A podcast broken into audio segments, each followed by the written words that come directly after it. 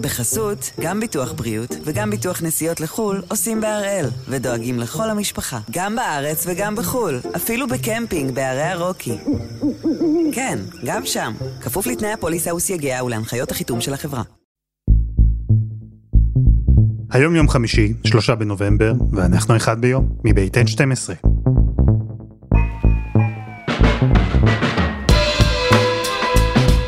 אני אלעד שמחיוף ואנחנו כאן כדי להבין טוב יותר מה קורה סביבנו, סיפור אחד ביום, כל יום.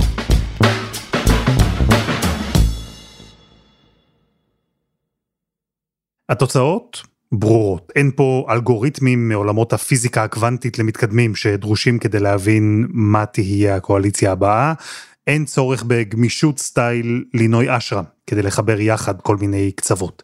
הכל מאוד פשוט, יש גוש, יש לו רוב, כרגע מסתמן שאפילו רוב גדול.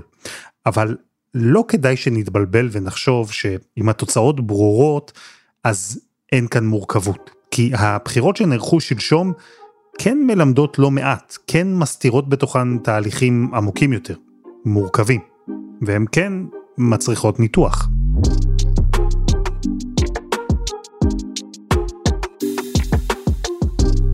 אז הפעם אנחנו בשלוש שיחות, עם יאיר שרקי, עם מוחמד מג'אדלה ועם דפנה ליאל, על מה למדנו מתוצאות הבחירות.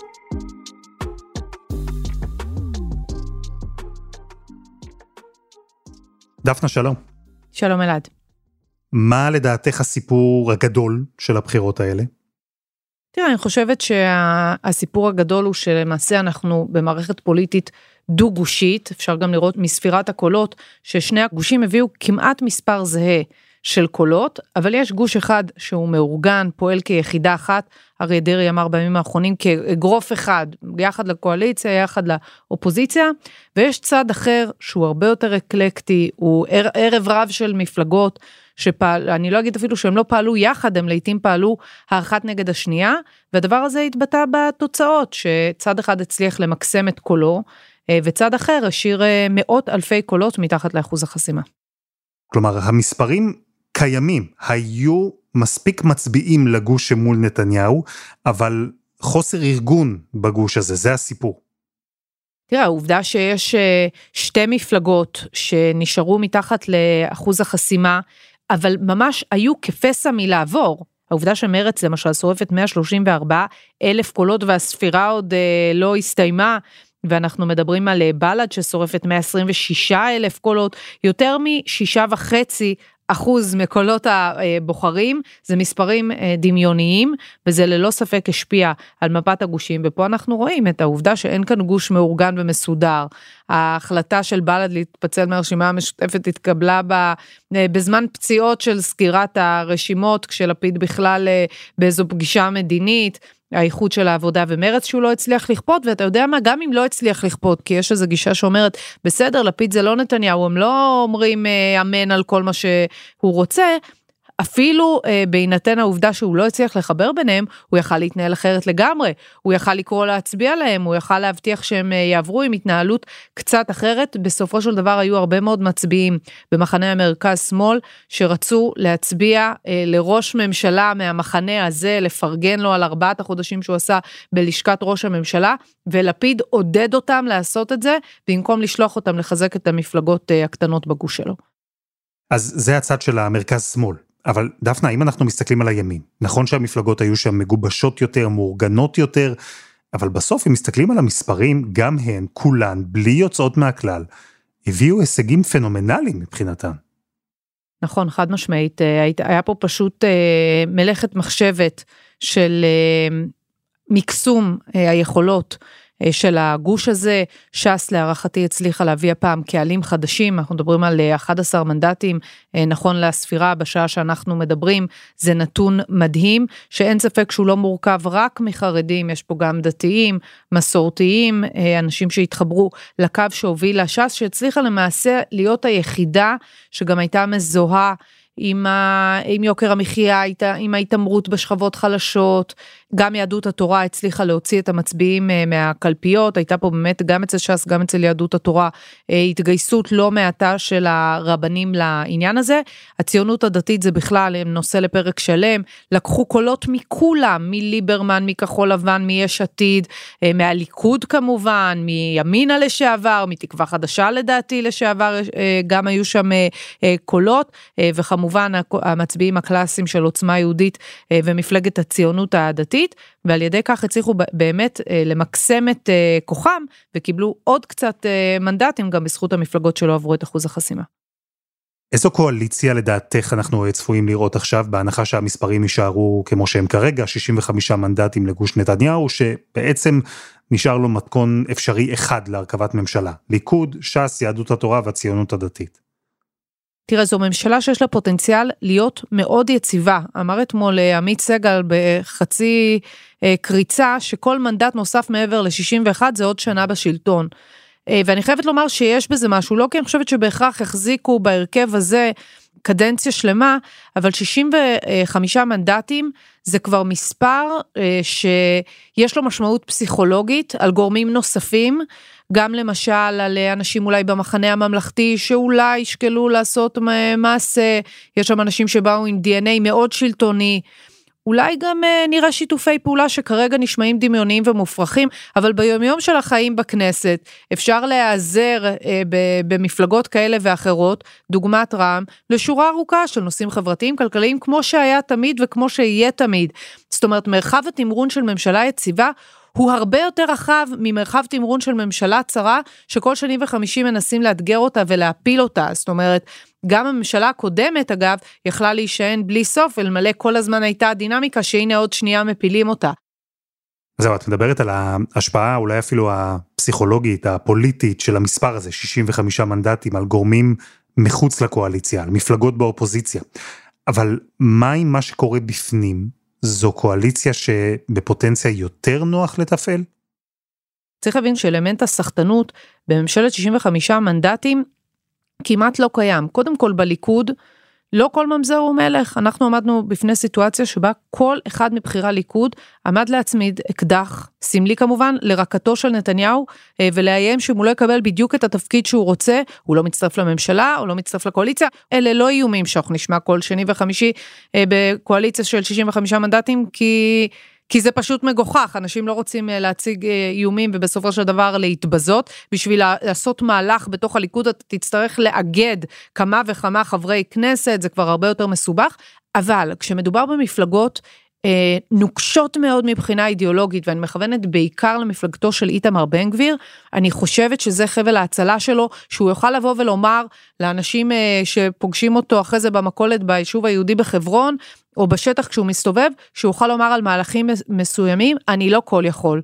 אני לא יכול היום לקום ולפרוש, וש, ו, ולא הכל על הכתפיים שלי, והדבר הזה אולי אה, בהפוך על הפוך יאפשר לאיתמר בן גביר לעמוד בציפיות הלא, הלא הלא הגיוניות שהוא יצר סביבו כמי שבאמת מסוגל אה, מחר בבוקר להחזיר את הסדר לרחובות. אני חושבת שבקואליציה של 65 מנדטים הוא, הוא יוכל לבוא ולומר אני אחד מבין 65 אני עושה כמיטב יכולתי אבל לא הכל תלוי אה, בי ואולי באיזשהו אופן זה, זה, זה יתרום uh, ליציבות.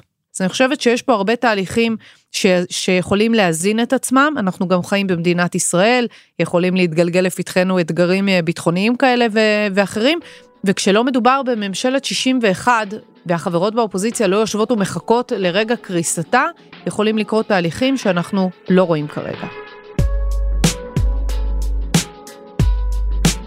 דפנה, תודה. תודה.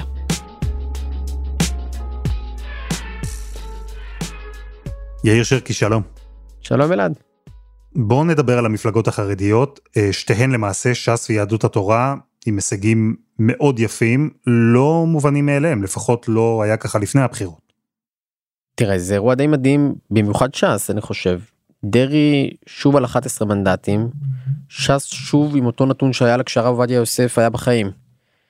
כלומר, במשך עשור דרעי עובד קשה כדי להחזיר את ש"ס לימי המרן, הלילה זה קרה. 11 מנדטים. וזה קורה בתנאי מגרש מאוד קשים גם כשבן גביר על המגרש והוא מדבר אל הרבה מאוד מהקהל המסורתי צעיר שש"ס מתמודדת עליו וגם שנתניהו בסכנה כי אתה יודע תמיד ה-second choice העדפה השנייה של ש"סניקים היא הליכוד. וכשנתניהו בסכנה הרבה פעמים יש איזושהי נהירה אליו. ודרעי הצליח א' להוכיח כזאת נאמנות שהוא חיסן את הבוחרים הש"סניקים מהצורך להציל את ביבי. הוא אמר להם אני לא פחות ביבי מביבי. וגם אני חושב הוא הצליח בקמפיין יוקר מחיה יצירתי מבריק המצטיין בעיניי. בסדר? לפני שידענו את התוצאות אני חשבתי שזה הקמפיין המצטיין. לדבר ללא חרדים. החלשתם את מעמד הביניים, טלטלתם להם את החיים, הפכתם אותם לעניים החדשים, דרכתם להם לא רק על הפרנסה, אלא גם על הביטחון והכבוד העצמי. והמהלך האחרון היה פשוט למצות את כל הרבנים במגזר החרדי מזרחי. כולם אבל. כלומר, הוא הלך, יש רב צעיר אה, בשם הרב שניר גואטה, פופולרי מאוד ברשת, כדורגלן לשעבר. אז דרעי לקח אותו לפרונט. והולך לרב יגאל כהן שהוא אתה יודע מ, מהרבנים מחזירי בתשובה אלו שיש להם ערוצי יוטיוב וקטעים אה, נחתכים לטיק טוק לקחו אותם. אז מתברר שדווקא כשש"ס אין לה בכלל מנהיג רוחני היום הרי הרב שלום כהן שהחליף את הרב עובדיה נפטר ולא ממש מונה לו יורש. ודרעי הצליח פשוט לגייס את כל הרבנים את הרב מזוז שתמך באלי ישי. לא היה אחד שהיה קטן עבורו וזה פשוט הוכיח את עצמו. אבל מה קרה פתאום? למה דווקא בסבב החמישי דרעי החליט לעבור בין אה, אותם רבנים ולרתום אותם? או לחלופין, למה הפעם הם החליטו להסכים ולתמוך בו? קודם כל, אני חושב שהדבר המרכזי שהשתנה היא האופוזיציה. אה, שנה באופוזיציה, אז קודם כל, אתה מבין את עומק הבעיה שלך. גם הציבור החרדי פתאום מבין שהוא צריך להתגייס. גם אה, עולם של יוקר מחיה פתאום אפשר לבקר כי אתה כבר לא חלק מהשלטון. אה, וזה פשוט עבד. כלומר האופוזיציה שינתה את דרעי, את הרבנים מסביב, את הציבור החרדי, השנה וקצת שהם בילו באופוזיציה, הספיקו עד כדי כך לשנות את האסטרטגיה? רגע, שים לב, דרעי אה, מסבב לסבב גדל. למעט הסבב האחרון שבו ש"ס נחלשה מעט, ובאופן כללי אחוז ההצבעה במגזר החרדי ובימין ירד מעט, בכל הסבבים דרעי גדל, באופן עקבי, מאז שיבתו להנהגת ש"ס, מאז פטירת הרב עובדיה יוסף, יורדים מ-11 ל-7 אז באותה מערכה נגד אלי ישי, ומאז הוא מגדיל את כוחו בעקביות עד ל-400 אלף איש פחות או יותר שהצביעו ש"ס במערכה הזאת. כלומר זה מהלך הדרגתי, שדרעי מצליח למקסם אותו, מצליח להביא אותו לשיא. אני אגיד לך, זה מחשבה כאילו טיפה יותר דווקא, טיפה פילוסופית על, על איך צריך להתנהג מנצח בפוליטיקה. כי דרעי, אחרי שניצח את אלי ישי, אה, בהתחלה אתה יודע כמובן היה את ה-7-0 והיה אווירה מאוד דורסנית. אבל אז הוא התפייס עם חצר חצר. הרב עמר שהיה מזוהה עם אלי ישי אה, קורב חזרה לש"ס והסכימו עליו כראשון אה, כרבה של ירושלים. והרב מזוז שהיה המרן של אלי ישי האויב הגדול של דרעי. ודרעי חיזר אחריו והגיע אליו והוציא ממנו מכתב תמיכה במפלגה כלומר דרעי הבין שהדרך האמיתית לבסס שלטון בטווח הארוך היא לאסוף אליו את מתנגדיו ולהרחיב את השורות של ש"ס. אתה יודע, נשמע לי שיש כאן לקח אה, שהוא יותר גדול מדרעי וש"ס, אתה אמרת, זו מחשבה אה, פילוסופית על אה, מנצחים בכלל, והחוכמה של אה, לנצח, אבל לא לדרוס את היריב. אני אומר את זה אפרופו, אולי גם כשאנחנו מסתכלים על כישלונה של הממשלה היוצאת בדבר הזה, ועל האתגר של הממשלה הנכנסת. כלומר לצורך העניין סמוטריץ' למשל מנצח בציונות הדתית בדרבי הפנימי את הליברלים. אבל השאלה אם עכשיו אז הוא ידרוס אותם ואז יקומו אה, תאי התנגדות או שהוא ילמד לחבק אותם. לכן אגב זה נורא מעניין שסמוטריץ' ישיבת סיעה ראשונה אצל הרב דרוקמן הוא בכוונה מראה איזשהו קו של מיינסטרים ציוני דתי. זה ייבחן באלף דברים מתקצוב למוסדות חינוך דרך מינוי רבנים דרך הרבה מאוד דברים. אבל היה פה איזה כיס אגב מתברר שכיס לא כל כך גדול כי הרבה מאוד מהדתיים הלאומיים הליברליים הפנשמקרים כמו שמכנים אותם בסוף הלכו והצביעו ט' אתה מסתכל גוש עציון מעוזים קלאסיים של בנט שקד הלכו והצביעו ט'. כלומר הצביעו לסמוטריץ' כדי לא לזרוק את הקולות שלהם תחת אחוז החסימה. אבל השאלה איך סמוטריץ' יתנהג עם הציבור הזה. והוא יכול לחבק אותם ולהפוך אותם חלק מבשרה של מפלגתו והוא יכול לתת לכיסי ההתנגדות הללו להישאר כיסים ואז לא יודע אם יעברו צד למתן כהנא סופית או ינסו פלטפורמה חדשה שתירש את החלל של איילת שקד או מי יודע יש שלוש שנים כנראה לפחות עד שהעניין הזה יהיה רלוונטי. אז יש פה החלטה עקרונית אה, ראשונה אולי, שהקואליציה המיועדת צריכה לקבל. אם היא עושה את מה שהיא טוענת שממשלת השינוי עשתה לה. הרי הטענה היא שממשלת השינוי לא רק ניצחה, אלא גם דרסה. ממשלת השינוי היא טענה את אותו דבר לפני כן. אז ההחלטה עכשיו היא אם ממשיכים או קוטעים את הלופ הזה. תראה, בעיקר זה נכון על, ה, על קואליציית השינוי, שבסוף כשלה באתגר שלה להראות שהיא לא רק דורסת, שהיא לא הכל על חודו של קול, שלא הכל זה איזשהו ניצחון טכני עקום שנשען על הקצוות. לא הצליחו בסוף להבקיע תחושת שייכות של אף גורם בתוך מחנה נתניהו. גם באופוזיציה המחנה הזה נשאר מוצק, זה כישלון של הקואליציה היוצאת, זה קודם כל. ואני חושב שעכשיו זה אתגר מאוד משמעותי למחנה שחוזר רעב לשלטון וחוזר אה, גם תאב נקם לשלטון. אה, להחליט מהן מגבלות הכוח שלו. עכשיו, סימנים לזה, אנחנו ממש קרובים מדי לאירוע כדי לשפוט. סימנים לזה אתה מוצא בנאום של נתניהו בליל הבחירות. אם אכן תוצאות הבחירות או תוצאות האמת ישקפו את תוצאות המדגמים, אני אקים ממשלה לאומית שתדאג לכל אזרחי ישראל בלי יוצא מן הכלל, לכולם.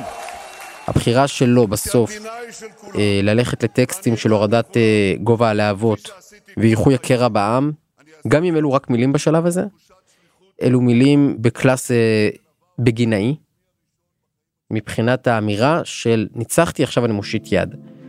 אני לא יודע אם זאת תהיה הושטת יד גם לקואליציה. נתניהו כן השאיר ערפל שם יותר סמיך משהייתי מצפה ממנו בשביל הישג כזה, אבל אה, זה משהו.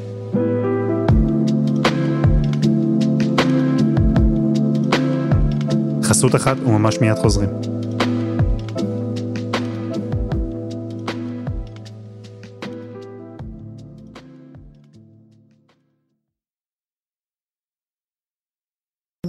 בחסות, גם ביטוח בריאות וגם ביטוח נסיעות לחו"ל עושים בהראל, ודואגים לכל המשפחה, גם בארץ וגם בחו"ל, אפילו בקמפינג בערי הרוקי. כן, גם שם, כפוף לתנאי הפוליסה וסייגיה ולהנחיות החיתום של החברה. שרקי, אה, דיברנו על ש"ס, על הלקח של אה, דרעי, שהעדיף לנצח בכבוד, לפייס יריבים, לקח שאולי מתחיל לחלחל לעוד שותפים בקואליציה המיועדת. בוא, בוא נדבר רגע על הצלע השנייה בפוליטיקה החרדית, יהדות התורה. גם שם, הישג יפה, גם שם לא תמיד היה מובן מאליו. תראה, ביהדות התורה הייתה תבהלה גדולה, אמיתית, ערב, ה... ערב הבחירות, ממש חילופי האשמות כבר. הליטאים הסבירו לי איך גולדקנופ באמירותיו המביכות דפק את המפלגה, והחסידים הסבירו איך גפני בתמונות שלו עם גנץ מבריח את הצעירים לבן גביר. ו... מאתמול אני מקבל טלפונים שכל אחד מסביר לי את ההישג כן חסידי גור אומרים זה הרבי שהוציא אותנו כמו חיילים אגב צריך להגיד הרבי מגור עבד פה כמו שמעטים עבדו. והליטאים אומרים מה פתאום הרב אדלשטיין עשה שידור חירום ביום ראשון בערב זה שינה את המגמה. כבר בשמונה בערב של לפני סגירת הקלפיות אמרתי בשידור שאין גוואלד לא היה גוואלד כי הם פשוט מיצו את, את אחוז ההצבעה בקהילות שלהם. וגם עוד משהו כשחוזרים לשלטון אתה יודע אז גולדקנופ יהיה לו משרד ממשלתי כלשהו להתעסק בו. ומשה גפני שוב יהיה כנראה יו"ר ועדת הכספים יהיה להם פחות זמן לריב אחד עם השני אתה מבין המריבות באות עם הרעב. וכששבעים כולם שמחים. זה נשמע לי ממה שאתה מתאר שכבר יש מריבות מריבות על הקרדיט כמו שאומרים להצלחה אבות רבים. בסוף את ההישג החרדי אחרי כל האזהרות אפשר לזקוף לזכותם של שני אנשים האדמו"ר מגור והרב אדלשטיין. החסיד והליטאי בסדר האדמו"ר מגור בסוף הוציא את אני ראיתי את זה בקלפיות הוציא את חסידיו כמעט עד האחרון שבהם עם הבטחות לברכה באופן אישי לכל מי שיצביע ג' וברכה מיוחדת למי שיביא מצביע חדש לג'. ואתה יודע אני הגעתי לקלפי שלי בשכונת נחלות בירושלים ועומדות שם חסידות גור בחוץ עם שולחן ערוך של שבת והן אומרות תצביע למען השבת. לא משנה זה לא שכנע אותי אבל אבל זה נגע לליבי מאוד. מתי נשים חרדיות מבוגרות עומדות בכניסה לקלפי ומשכנעות ובתמימות כזאת ועם העיניים הבורקות מספרות לי על ההבטחה של האדמו"ר הוא באמת מקסם שם את ההצבעה והרב אדלשטיין מהצד השני אתה יודע אצל הליטאים רבים אמרו אחרי הרב קנייבסקי אין דמות אין כריזמה אין מי שיסחוף. הרב אדלשטיין שם את כל כולו שם. ותשמע מספרית זה הוכיח את עצמו. זה מעניין כי דיברנו כאן אתה ואני בעבר על אה, ואקום בהנהגה הרוחנית החרדית והנה המפלגות החרדיות הולכות ומתחזקות. מה אפשר ללמוד מזה על החברה החרדית מה גילינו כאן. גילינו שהחברה החרדית לא עברה את השינוי שחשבו שאולי תעבור. כלומר, התברר שהפוליטיקה היא עדיין מגדיר הזהות של החרדיות כמעט יותר מכל דבר אחר היום. ההצבעה לג' וש"ס משאירה אותך במחנה, וההצבעה הזאת בתתי המפלגות מגדירה מי אתה בתוך הרצף החרדי, האם אתה ליטאי או חסיד, ובאיזה בית ספר הילדים שלך לומדים, איזה מפלגה אתה מצביע ברשויות המקומיות, באיזה בית כנסת אתה מתפלל בשבת, איזה הכשר אתה אוכל בבית, איך אתה מתלבש, הכל אני יכול לדעת מהמיקום שלך הפוליטי בתתי הזרמים החרדים. ומתברר שזה יותר חזק מכל טרנד בן גבירי סמוטריץ' שחולף. או מכל אה, לכתו של אה, גדול דור. נכון כי, כי זה זהות נכון כי בסוף כשהחרדי הולך לקלפי הוא עושה מעשה של זהות לא משנה כמה הוא כועס על גפני ולא מעריך את גולדקנופף אה, ומתגעגע למרן הקודם הוא רוצה להיות חלק מהמחנה. בסוף הוא שם ג' או ש"ס והוא יודע שהוא שהוא עדיין ב system. שרקי תודה. תודה.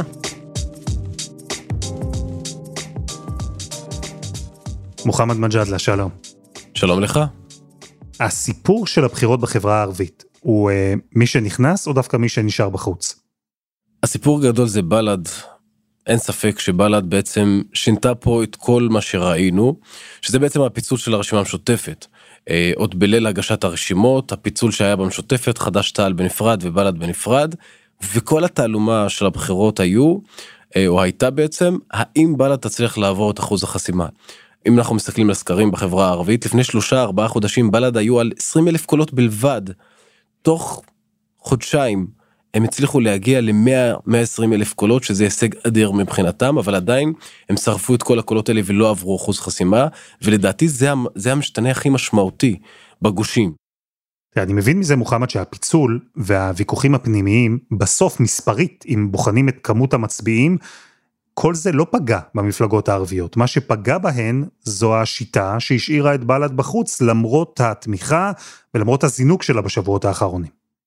זה כל העניין הציבור הערבי החברה הערבית הפתיעה את כולם אף אחד לא ציפה שאחוזי הצבעה יגיעו עד כדי כך רק לפני שבועיים הסקרים הראו שאחוז הצבעה בחברה הערבית עומד על 40 אחוזים. ובסוף קיבלנו 55 אחוזים שזה בעצם עלייה הייתי אומר דרמטית. מה שקרה פה שהייתה גם עלייה בחברה היהודית בחברה הכללית ולכן זה קצת איזן את זה ולא הרגשנו עד כדי כך את העלייה הזאת אבל אם אני באמת אלך לפי החישובים ונסתכל זאת אומרת אם בל"ד לא הייתה מתפצלת מהרשימה המשותפת וראינו שהיינו מקבלים את אותם אחוזי הצבעה הכל היה פה נראה אחרת והיו מקבלים. ברשימה המשותפת אה, מספר טוב מאוד שהיה באמת יכול לחסום את נתניהו מלהרכיב את הממשלה ולכן כן יש פה כישלון. גם של הרשימה המשותפת שלא הצליחה לשמור על עצמה מאוחדת. אגב גם כישלון של לפיד שלא הצליח לשמור על הגוש שלו לא רק במפלגות הערביות אלא גם באחדות בין מרץ למפלגת העבודה. ולכן אתה רואה שהגוש הזה לא היה מספיק מלוכד כולל מה שקרה במפלגות הערביות ולכן קיבלנו את התוצאה שקיבלנו. מבחינת המספרים אה, אפשר לראות שהבחירות האלו לא לא היה שם שינוי גדול. בסך הכל הגוש של מרכז שמאל שרף יותר קולות והעביר פחות מפלגות אה, לתוך הכנסת זה הכל. אני רוצה רגע שנתעכב על זה כי זו טענה שנשמעת המון ביומיים האחרונים שלפיד לא הנדס את הגוש כמו שצריך. בכל מה שקשור למפלגות הערביות, לשלמות של הרשימה המשותפת, ללפיד הייתה בכלל יכולת, סמכות, משהו שהוא יכול היה לעשות? תראה עד כמה זה משונה הרי בל"ד בנו את כל הקמפיין שלהם בחברה הערבית קמפיין ההזדהות הייתי אומר עם סמי אבו שחאדה בזה שהם אומרים איימן עודי ואחמד טיבי קשרו קשר עם לפיד וסיכמו להוציא אותנו מהרשימה המשותפת כדי לחסל אותנו פוליטית ולהקים עם לפיד את הממשלה הבאה. בפועל לפיד לא התערב לא הייתה לו את האפשרות להתערב ועדיין הייתי אומר אם ראש הממשלה היה מחליט שהוא רוצה להתלבש על האירוע הזה היה יכול להפעיל את לחציו, את הקשרים שלו, את ה... אפילו את האיומים שלו, להגיד להם אתם לא מתפרקים בשום מצב כי זה פוגע לי בגוש. ויש מצב שזה כן היה מצליח, הבעיה של לפיד לא רק שהוא לא ניסה, הוא אפילו גם במצב מסוים לא ידע באמת מה קורה שם, ואפילו גם העדיף לא לדעת, כי דמיין לעצמך מצב שלפיד למשל מדבר עם טיבי ואומר לו תנו לי בל"ד את מה שהם רוצים אל תפרקו את הרשימה המשותפת. וזה היה יוצא יום אחרי כמובן לפיד היה מאבד חמישה מנדטים לפחות בסקרים וגם הוא היה נכנס לאיזה אה, מבוכה מאוד גדולה אה, או למשבר מאוד גדול בגוש עצמו ולכן זה היה מאוד מורכב אבל אין ספק שלפיד יכל למנוע את זה או לנהל את זה בדרכים כאלו או אחרות והוא פשוט מאוד לא עשה את זה. ועכשיו בחברה הערבית איבדו כוח משמעותי מבחינת מנדטים, בל"ד נשארה בחוץ, רע"מ שהייתה בקואליציה גם היא עכשיו בחוץ באופוזיציה, בעוד כמה שבועות תושבע כנראה הממשלה הכי ימנית בתולדות מדינת ישראל. איך רואים בחברה הערבית את כל מה שקורה? זה המצב הכי מדאיג שהיה לציבור הערבי אפשר להגיד בעשור אפילו שני עשורים האחרונים. אתה יודע רק אתמול אה, חבר כנסת מיקי זוהר פה בריאיון בחדשות 12 הוא אומר שאחד החוקים הראשונים שהליכוד יחוקק בכנסת הבאה הכנסת אה, שתכף אה, שנבחרה בעצם. אומר אנחנו נשלול את האזרחות מכל מי שירים דגל פלסטין יניב דגל פלסטין במדינת ישראל. עכשיו זה רק נותן פרומו לציבור הערבי מה הולך להיות פה עכשיו ותדמיין לעצמך שבן גביר שרוצה להיות שר לביטחון פנים זה הולך להיות מורכב מאוד גם לחברי הכנסת הערבים גם למפלגות הערביות גם אה, לציבור הערבי עצמו ואין ספק שיש חשש מאוד גדול מה הולך להיות ולכן אנחנו כבר רואים ששרים וחברי כנסת מהליכוד אפילו בצלאל סמוטריץ' מהציונות הדתית אומרים אנחנו לא נפגע בציבור הערבי אנחנו רוצים לטפל בסוגיות שלהם אנחנו רוצים כמה תיקונים אבל אנחנו לא נגד הערבים אפילו היה אפשר לראות בנאום הניצחון של נתניהו שהוא אומר אני אהיה ראש ממשלה לכולם אני אדאג לכולם כשהוא מדבר על כולם הוא גם מדבר על הערבים במובן הזה הוא רוצה להרגיע את השטח. והם משתכנעים? אין להם ברירה אחרת. אתה יודע בסוף בסוף בסוף האזרח הערבי הממוצע זה בסך הכל חברה שרוצה לחיות פה בשלום לעבוד להתפרנס ולהמשיך להיות חלק ממדינת ישראל. הרוב המוחץ מהמדינה מהאזרחים הערבים במדינה רוצים להשתלב ואפילו חושבים שאזרחים הערבים צריכים להיות חלק מהקואליציה. ולכן. אין להם כל כך הרבה ברירות. הם צריכים או חייבים או מצפים שבאמת הממשלה הזאת לא תהיה כל כך גרועה כפי שהם מתארים או כפי שיש חלק שמתאר את זה, במידה ובאמת נראה ממשלה פה עם אה, סמוטריץ' ובן גביר.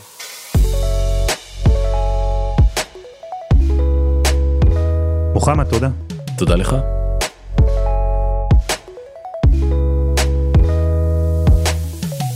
וזה היה אחד ביום של N12. אנחנו מחכים לכם בקבוצה שלנו בפייסבוק, חפשו אחד ביום, פודקאסט היומי. העורך שלנו הוא רום אטיק, תחקיר והפקה דני נודלמן, עדי חצרוני ורוני ארניב, על הסאונד יאיר בשן שגם יצר את מוזיקת הפתיחה שלנו, ואני אלעד שמחיוף, אנחנו נהיה כאן גם בשבוע הבא.